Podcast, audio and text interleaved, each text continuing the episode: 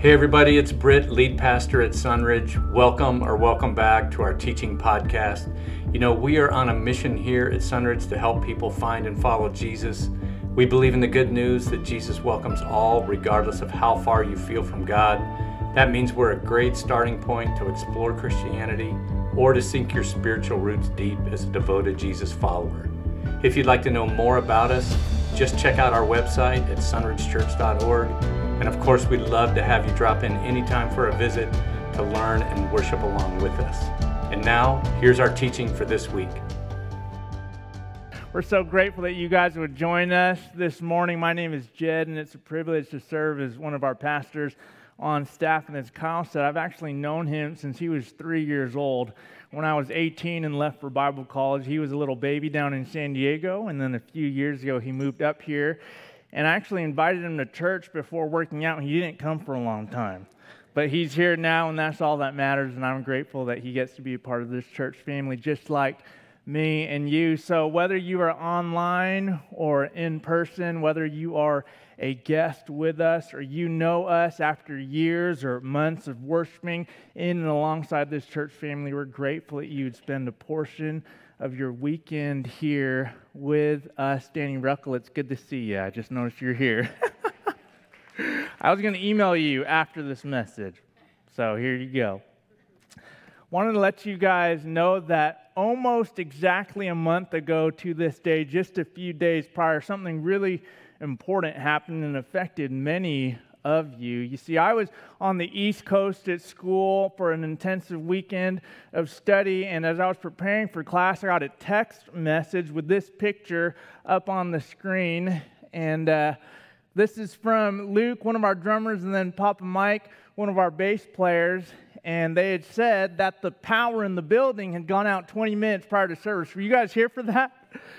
And so Britt joked the one Sunday that I left, the power shut off. And I don't know what that means, but I'm glad in some ways because that time extra bought me an extra weekend. You see, that Sunday morning, Britt was supposed to teach his message on the nine plagues leading up to this 10th and final one. And instead of doing that, he did a little devotional out there for you. And then the week after that, we had Palm Sunday and then Easter.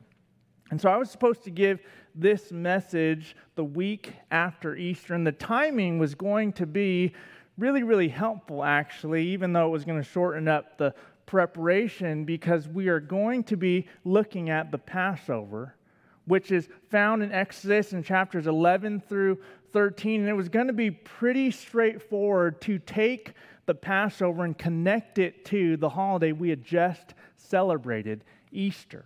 And part of the backdrop there is we are going to express that Jesus and his disciples had come to Jerusalem to celebrate the Passover along with many other Jews and people from all over the world. And on the night of his betrayal, he was going to share a Passover meal that he would then use to explain how he was going to have his body broken and his blood shed. And at the end of this message, Britt's actually going to come up and lead us in a time of communion. So that was going to be pretty much that message last week. Well, then Britt did a great job. And if you haven't, I'd encourage you to go back and listen to that message because as we are in this series or returning in this series where we're studying through the life of Moses, we saw last week his confrontation with Pharaoh. And there were these plagues that were going to be ascending in intensity. And each plague, as Britt did a great job explaining last week, they coincided with an Egyptian god. And so Yahweh, the Lord God, was showing Pharaoh and the Egyptians that he is the one true God and that none of those gods could stand against him.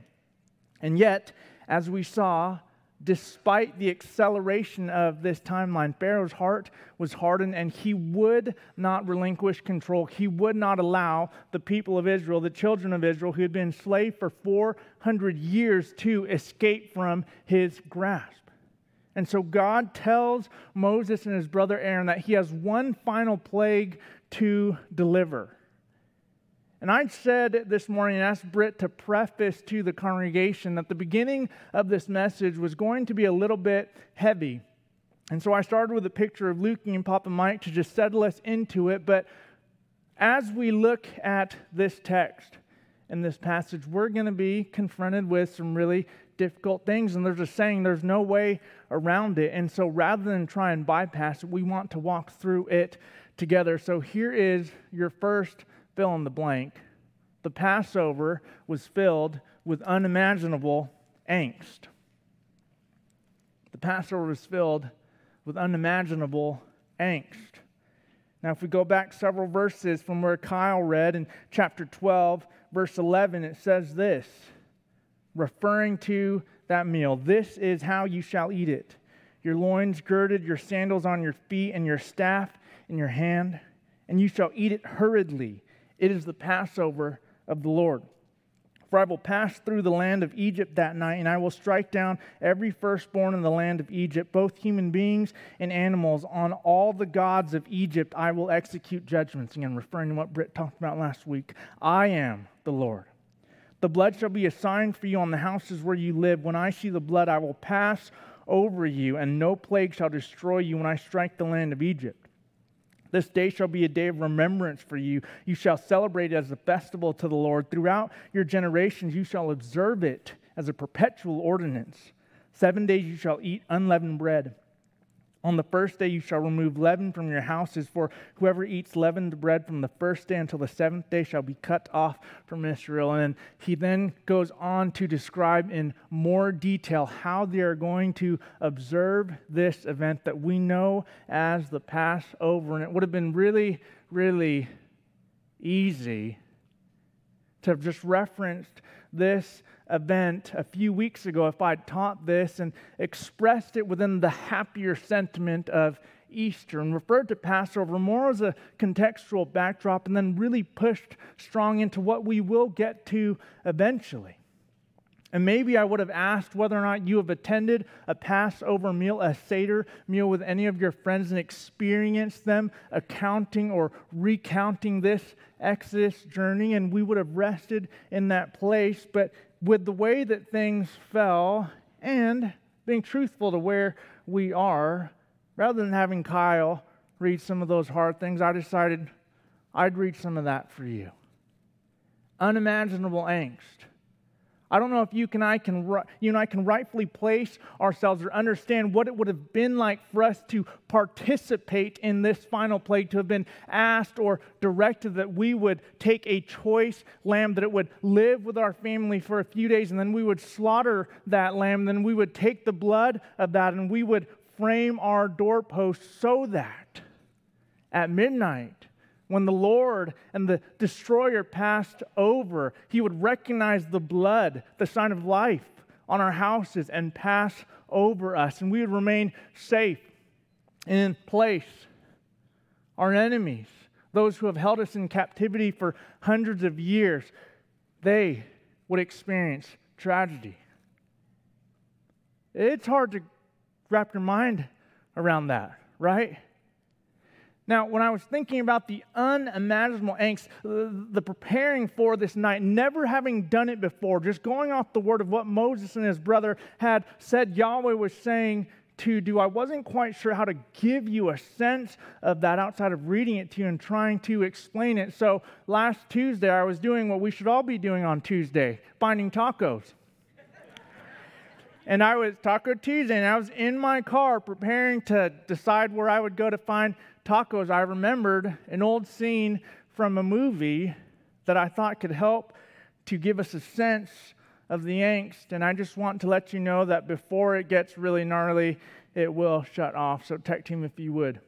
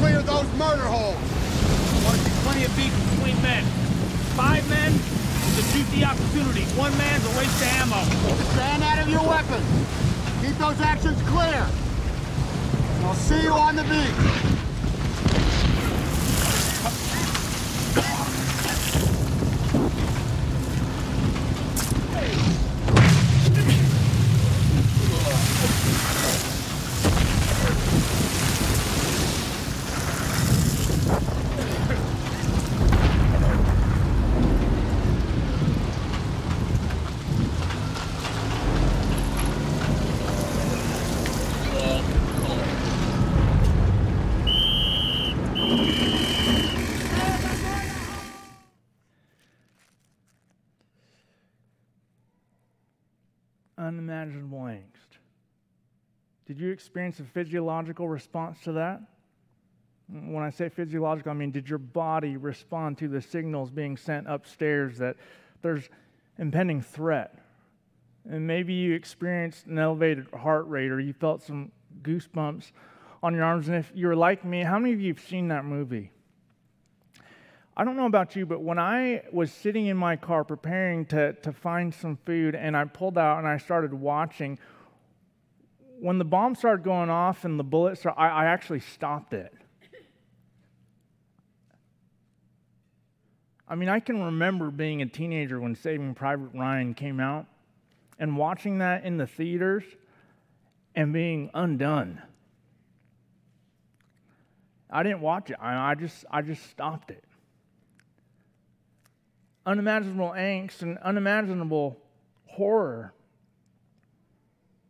Exodus 12 29, at midnight the Lord struck down all the firstborn in the land of Egypt. From the firstborn of Pharaoh who sat on his throne, and the firstborn of the prisoner who was in the dungeon, and all the firstborn of the livestock. Pharaoh arose in the night, he and all his officials, and all the Egyptians, and there was a loud cry in Egypt, for there was not a house without someone dead. Then he summoned Moses and Aaron in the night and said, Rise up, go away from my people, both you and the Israelites. Go worship the Lord as you said. He sends them off.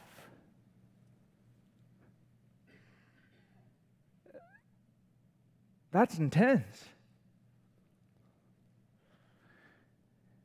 You know, one of the things that we really want to be careful of here at Sunridge, and I think we do a really good job of this, is that we don't want to exclaim that we understand every single thing.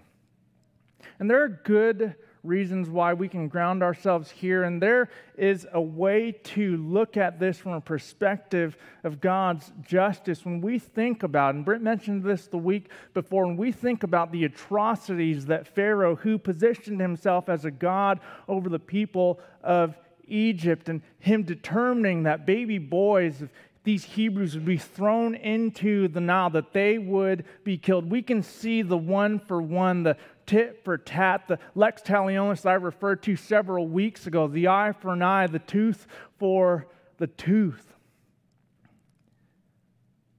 But you know, in that scene that I just showed you at Saving Private Ryan, when you see those young men and you start to think about those young men, it's actually part of the theme of that movie. Every single one of those young men, they're somebody's baby boy. And you just imagine that night after the preparation for this, and there are perhaps many Hebrew women who have experienced the death of their own babies thrown into the Nile, perhaps huddled around with the kids that are still alive, preparing for this ritual, this sacrifice, this night. And then it happens and they hear the cries and the wailings of their whole countryside. And I just wonder if there were people that night, even though, even though they had been waiting and waiting and crying out for God to deliver them from their enslavement. I just wonder if that night their hearts broke in some way as well. But you know what's fascinating about that too is when I think about that first Passover, I'm reminded of different stories that I've heard over the years. And so I put one up on the screen for you. I'm going to read part of it. It comes from Rabbi Lipschutz. He says the following story took place on Erev Pesach, which is the eve of Passover, in the Bergen Belsen concentration camp. Bluzhever Rabbi Rav Yisrael Spira asked for and received permission to bake matzos in the camp, unleavened bread. After returning to the camp from their body breaking labor the night before Pesach, the rabbi, along with a small group, assembled an oven and ground wheat kernels into flour. And he mixed the flour with water and quickly kneaded the mixture, rolling out matzos to bake in their small oven, and flames danced atop the branches, fueling the oven, and the holy work of baking matzos for Pesach and Bergen Belsen was underway. Suddenly, the commandant burst into the room, shouting wildly and swinging at everyone, his eyes fixated on the rabbi, whom he beat with a hair's breadth of life. The next night, the people sat down to a Seder in the rabbi's barracks. They had everything, well, almost everything. The rabbi knew the Haggadah, which is the Exodus story by heart, and he was going to lead the Seder, the Passover meal. For wine, they were going to drink the slop the Nazis called coffee. There was no shortage of maror, the, with bitterness everywhere, the, the bitter herbs.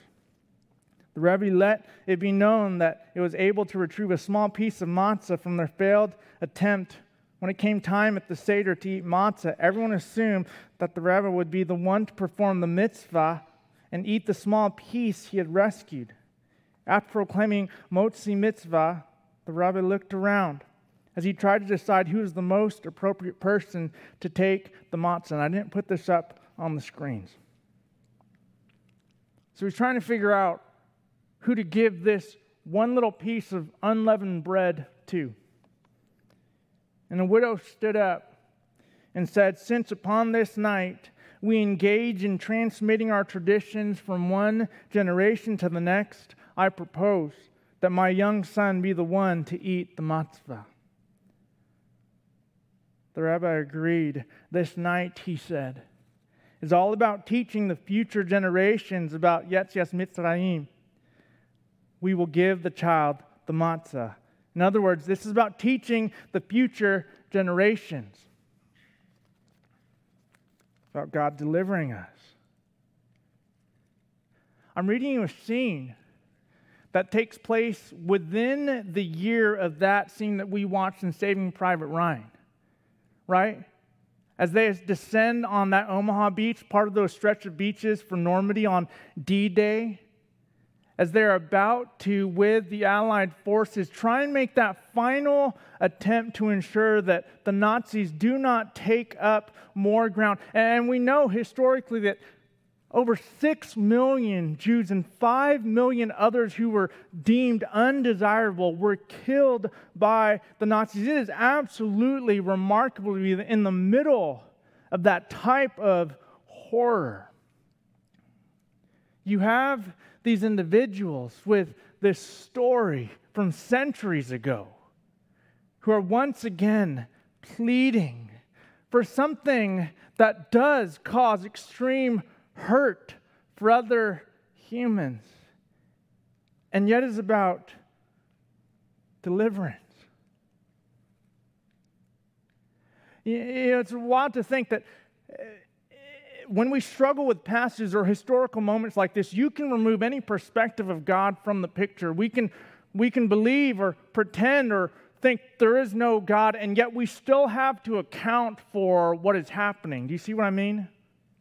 If you remove God from all things and we just look at the course of human history and what takes place, we still have to account for what is happening. And in this space, again, we see people remembering a time when God was able. And it's fascinating to think that it's juxtaposed with others who understandably looked at what was happening during World War II and the Holocaust.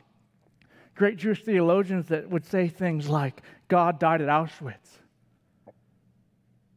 Because how could God, who delivered us then, subject us to this?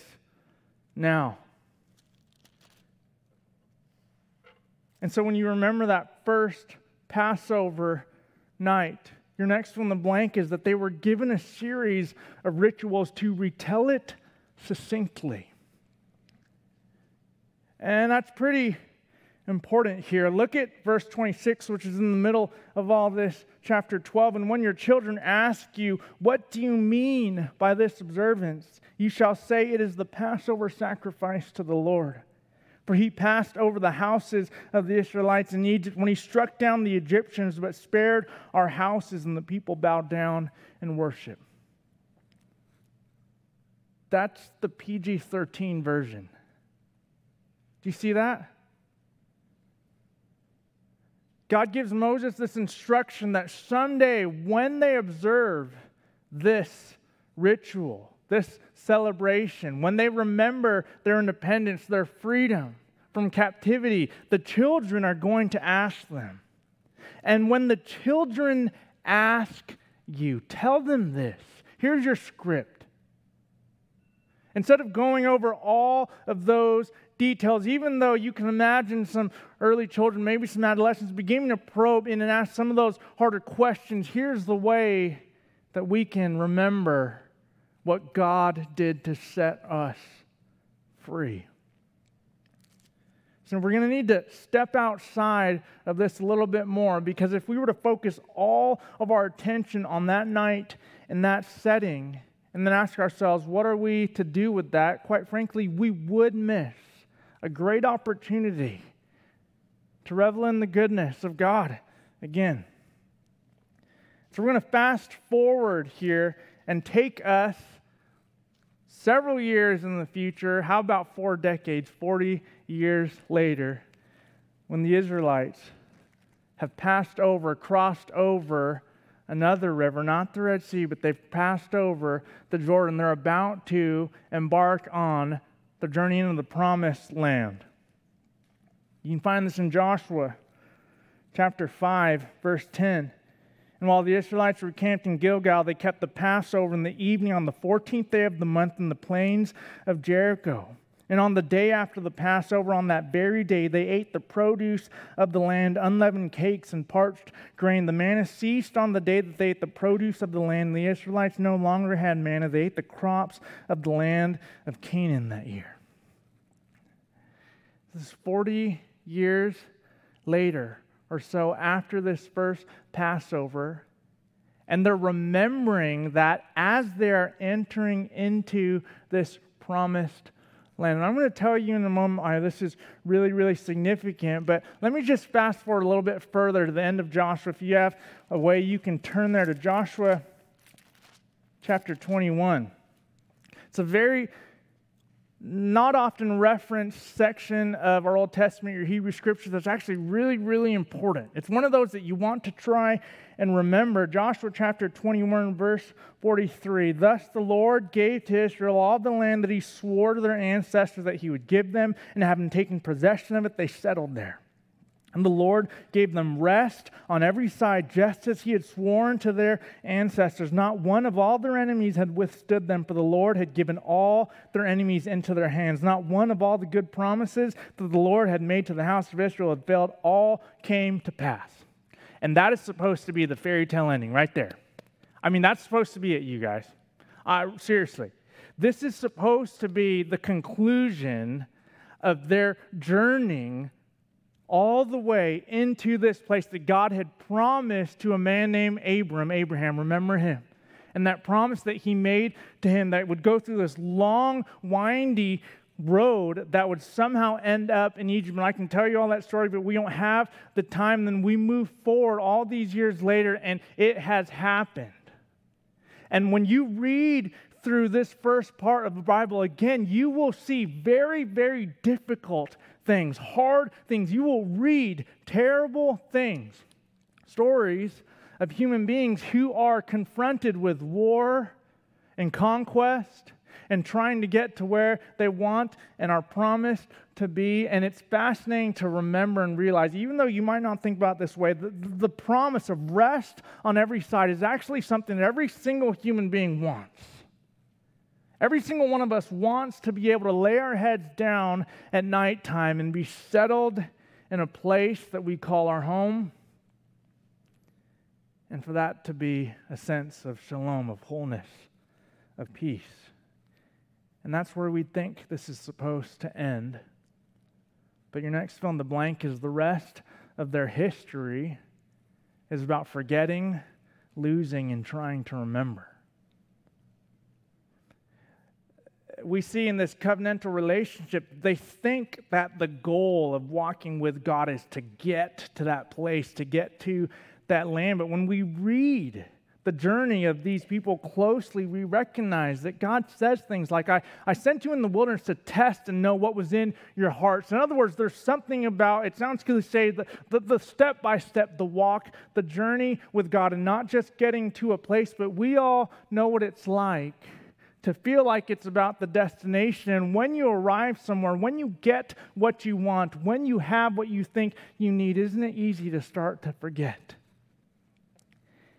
And many of us know the rest of this story and we see what happens here. They begin to forget.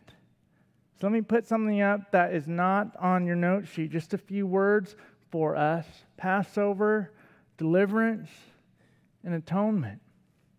We talked about the Passover and we recognize that this is about deliverance, this is about freedom. Well, how do we get to that atonement piece?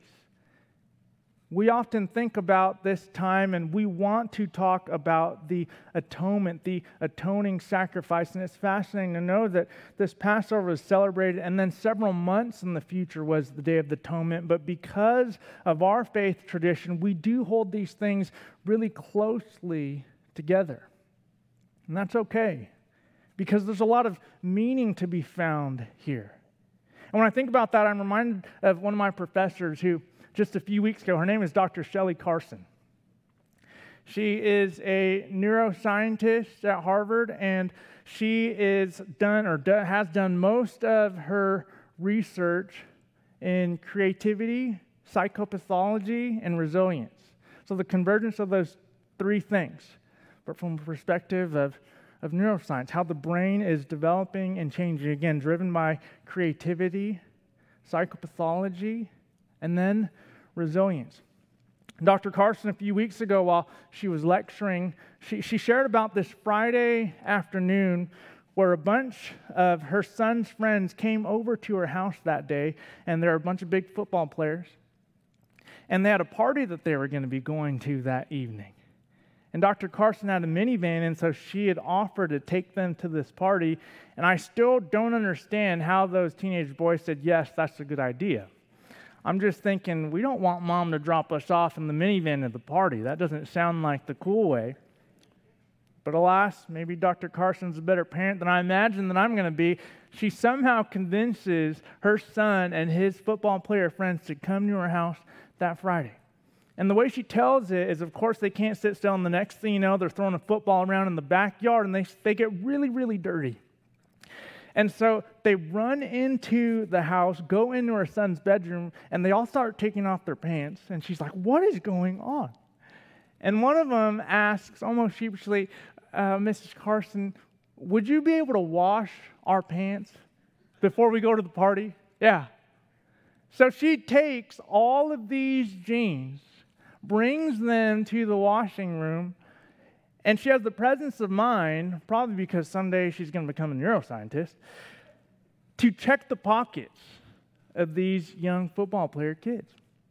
So she's finding stuff, you know, imagine maybe some money or some gum. And lo and behold, she finds a piece of paper. It's the same one that I used earlier. She finds a piece of paper and it's it's dog dog eared. It's folded over. Again, one of these football players, and she opens it up, and she can't believe it. But it's a poem by Emily Dickinson. And the way that Dr. Carson tells this story is she is so surprised. She has to wonder to herself, what is it about this diminutive woman from two centuries ago that speaks to this big, burly young football player. And the move that she makes for us, she says that everyone has their Emily Dickinson poem. We all have things from the past that inspire us and push forward into the future. And others might not be able to ascertain why those things matter to us, but every single one of us is connected to other humans in the past that give us a sense of what we can do to perhaps move forward.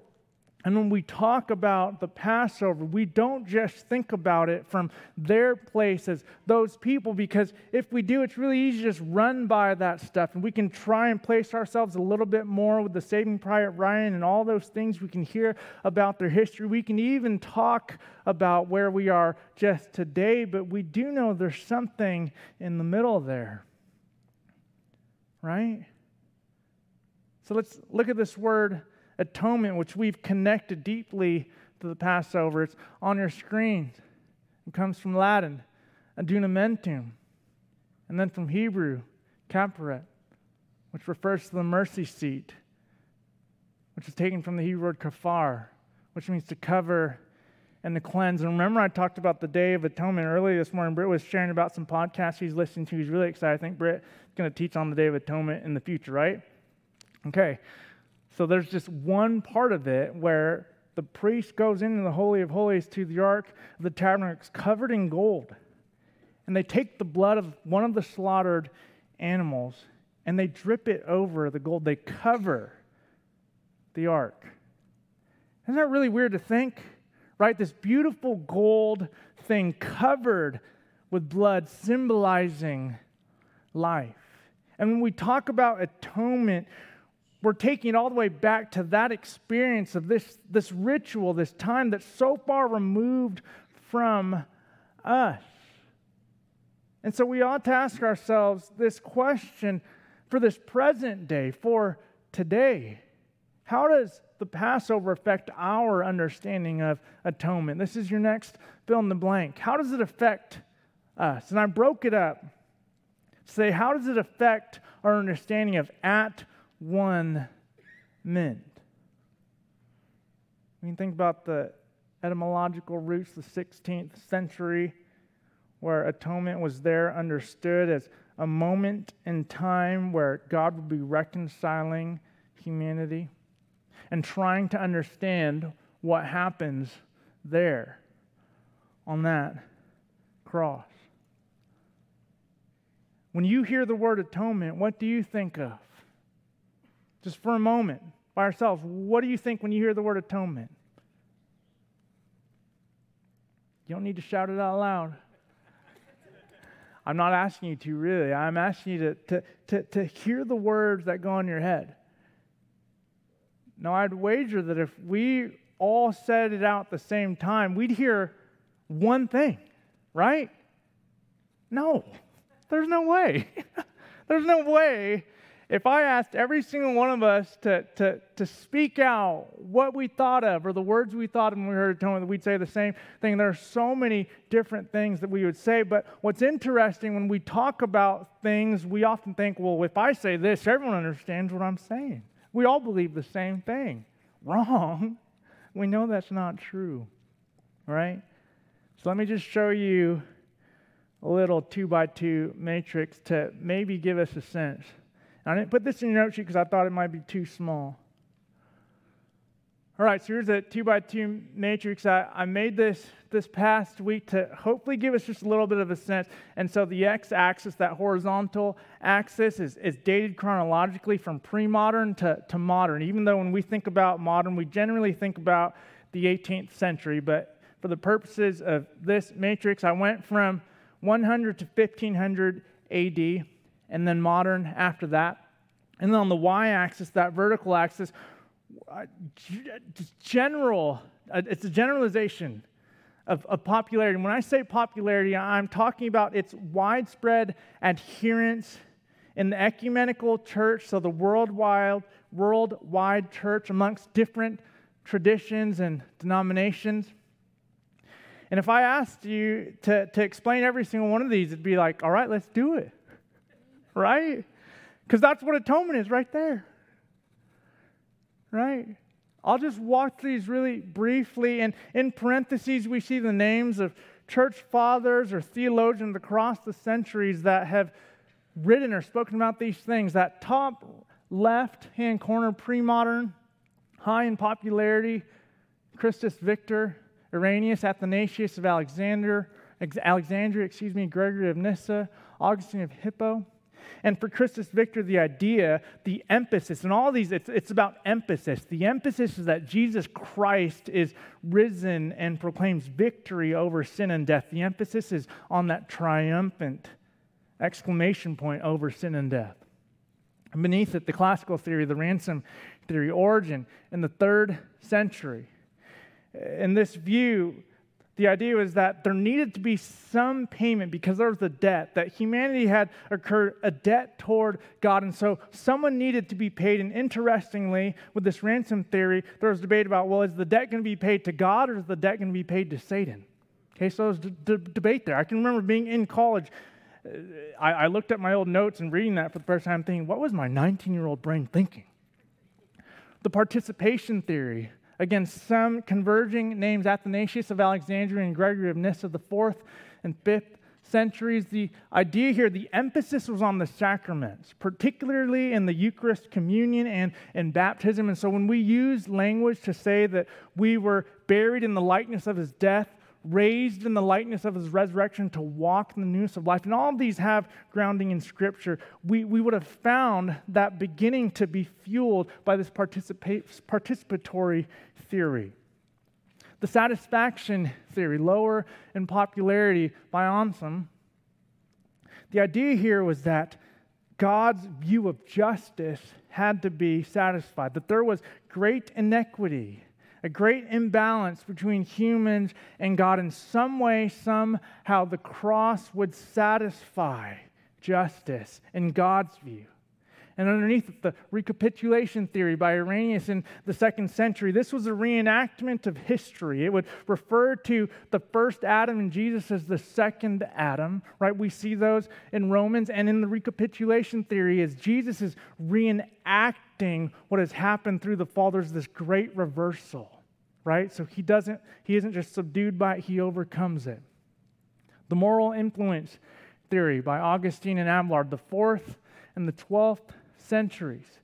The idea here is that they, they stepped outside of just looking at what happened on the cross. The church was trying to connect what happened there with the life and the teachings of Jesus. They looked at Jesus and they saw his great moral teachings. They saw that he would say radical things like, Love your enemies. You heard that it was said, right? Now you're supposed to love your enemies and pray for those who persecute you. In the moral influence theory, what they're saying is that because of the death, burial, and resurrection of Jesus, Christ's followers can take a self sacrificial stance just like Jesus and live a life of love like he did. And then you go to the top right in popularity in modern times, the penal substitutionary theory of atonement. And we can thank reformers like Luther and Calvin in the 16th century. And this was birthed out of the widespread corruption in the church. They were seeing great injustice there. And they took Anselm's satisfaction theory. And Anselm, remember, was just about satisfying the justice of God. And Luther and Calvin wanted anger to be satisfied. So they talked about this satisfying the wrath of God. And, and, they looked at Scripture to try and see, well, maybe this wrath is being poured out on Jesus because we, they, they felt that human beings deserved some sort of demonstration of God's anger against them. Beneath it, the narrative theory, Volf, N.T. Wright. So we're moving into more modern times, the 20th and 21st century. And this is looking at, you know, when you hear Bible projects say that the Bible is one cohesive narrative through this is that, right? One big story, one meta narrative where God is reconciling all things to himself through Christ. We see that in 2 Corinthians 5 through 6, the ministry of reconciliation.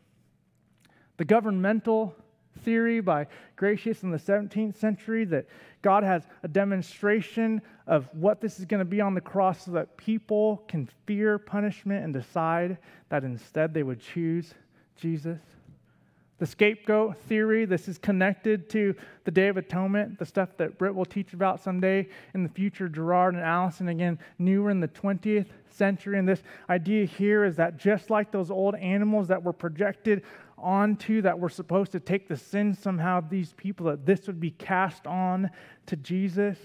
And so it was the projection of the, ex- it's, it's, it's almost psychoanalytic, the projection of the executioners, and then us that he's the first martyr of sorts, he's a victim. the mystical union theory, Eckhart, Calvin, and Edwards, 14th, 16th, and 18th centuries. This was similar to the participatory theory, but really with Christian mysticism, the idea that there would be just this connection, this communion with the risen Christ, that you would participate in his suffering somehow, in a resurrection of his somehow, with a death of his, excuse me, then a resurrection of his somehow, taking some of the words from Paul. And then lastly, the healing view, Bulgakov, Nouwen and Rohr, the 20th and 21st century, similar to the narrative theory of this idea that relationship is at the core of what the good news is. And so everything with sin is about our healing and reconciliation to God. And Pam, you can take that off the screen. Thank you. You know, there's a reason why I didn't put all of this on your paper because I don't want you to try and remember all that. Really, because if we put this on your paper, what would happen instinctively is you'd look and go, okay, well, I wonder which one am I? Uh, you probably thought you were one of those. Maybe just one. Maybe some of you are studied up on this. But do you realize when we speak of the wholeness of those things, there's so much of what we do today that's wrapped up in Christians throughout the centuries trying to understand what this means Jesus' death on the cross God's love, his sacrifice, forgiveness? Are you saying that that is what is there? So I'm going to fast forward here. And I'd said earlier that it was important to remember that Joshua had noted something about it being the Passover because in 2 Kings,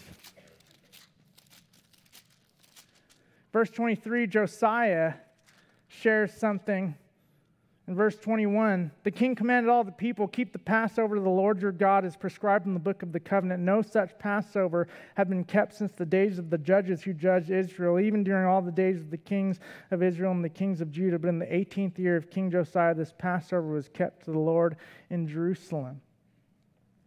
And the reason why I jump 800 or so years from that Passover at Jericho or outside of Jericho to this time of the kings with the split kingdom is because even though we can probably imagine that they were trying to do this, just like us, they started forgetting and not participating. Why? It's really easy, perhaps, to just chalk it up as something that God did in the past. So, what do we do with all that information? Can I just read you a couple, just small verses, just a few, before we get on our way here? To think about how something that happened all those years ago could have influence for us today. John chapter 1, John the Baptist sees Jesus coming. He says the next day he saw Jesus coming toward him declared, Here's the Lamb of God who takes away the sin of the world. Isn't that beautiful? What about in Mark? Mark chapter 10, where the disciples are talking about power and they're asking Jesus where they're going to sit in his kingdom. In Mark chapter 10, verse 45, Jesus says, For the Son of Man came not to be served, but to serve and to give his life as a ransom for many. What about Matthew 21? This is in the final week of Jesus' life, and he's telling this parables. It's, it's one of my favorites. This parable where this father sends out people to check on his vineyard. And, and the people, the tenants there, keep, keep killing them. And he says, finally, he sent his son to them, saying, They will respect my son. But when the tenants saw the son, they said to themselves, This is the heir. Come, let us kill him and get his inheritance. So they seized him, threw him out of the vineyard, and killed him. About John chapter 10? Jesus is giving that description of being the, the good shepherd. And he's talking about how he is going to give up his life. And in verse 18, he, he says, for the, 17, for this reason the Father loves me because I lay down my life in order to take it up again. No one takes it from me, but I lay it down on my own accord. I have power to lay it down and I have power to take it up again. I received this command from my Father. Luke chapter 21. which is what we'll be talking about in just a few moments, where Jesus is giving his Last Supper. He says that he received from the Lord this loaf of bread, and when he given thanks, he broke it and gave it to them, saying, This is my body, which is given for you. Do this in remembrance of me. And he did the same with the cup after supper, saying, This cup that is poured out for you is the new covenant in my blood. And finally, stepping out of these Gospels in the second John, way back in your Bibles, excuse me, First John chapter 2 my little children i'm writing these things to you so that you may not sin but if anyone does sin we have an advocate with the father jesus christ the righteous and he's the atoning sacrifice for our sins and not for ours only but also for the sins of the whole world i'm going to invite the band to come up there's a lot there but do you remember early on the message in exodus chapter 12 when it said and when your children ask you, here's your fill in the blank. And when your children ask you, what does this ceremony mean to you?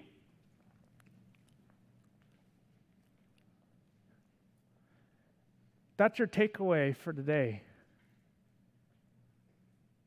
We can talk about the Passover and we can talk about communion what does this ceremony mean to you because the reality is it has meant many, many things to many people for many centuries. And in providing you that information, the goal, hopefully, for you is to see that despite the debates and the arguments that Christians have had over all these years, these fancy words, isn't it wild that over and over. It came down to a moment in their time where they were compelled by the love of Christ that was demonstrated on that cross for forgiveness of sins, and not just for ours, but for the whole world. So, your last fill in the blank is this how Jesus is presented, it doesn't change. When we read this, it's not going to change, it's here. But what it means for us to remember Him says something about how we are changing. In other words, if you find yourselves here today and maybe you're not compelled by this anymore and you're just like, I've been doing this for a long time. You know, I've heard this story over and over. Or maybe you're here because you're exploring and there are words that you didn't know that Christians are arguing about but you've heard about Jesus and you've heard about God's love for you, and perhaps you're thinking about that wherever you are on this spectrum of someone who is exploring, or someone who is excited, or someone who's just going through the most or someone who's pretty much done with this now. Would you remember when you look around this room, there are others that are here like you, and they wouldn't be here if it weren't for that? You and I wouldn't be sitting here if it weren't for our reflection on Jesus on the cross, which we get from this story from centuries ago. And so, would we be moved by the power of His love and His Spirit to go out into this world and remember in our day and our time His great love for the world? Hey, everybody, it's Britt again. Thanks for listening. If you need something, if you have a question, or you'd just like us to pray for you, you can reach us through email info at sunridgechurch.org. We hope you'll listen in again next week, but in the meantime, keep helping people find and follow Jesus.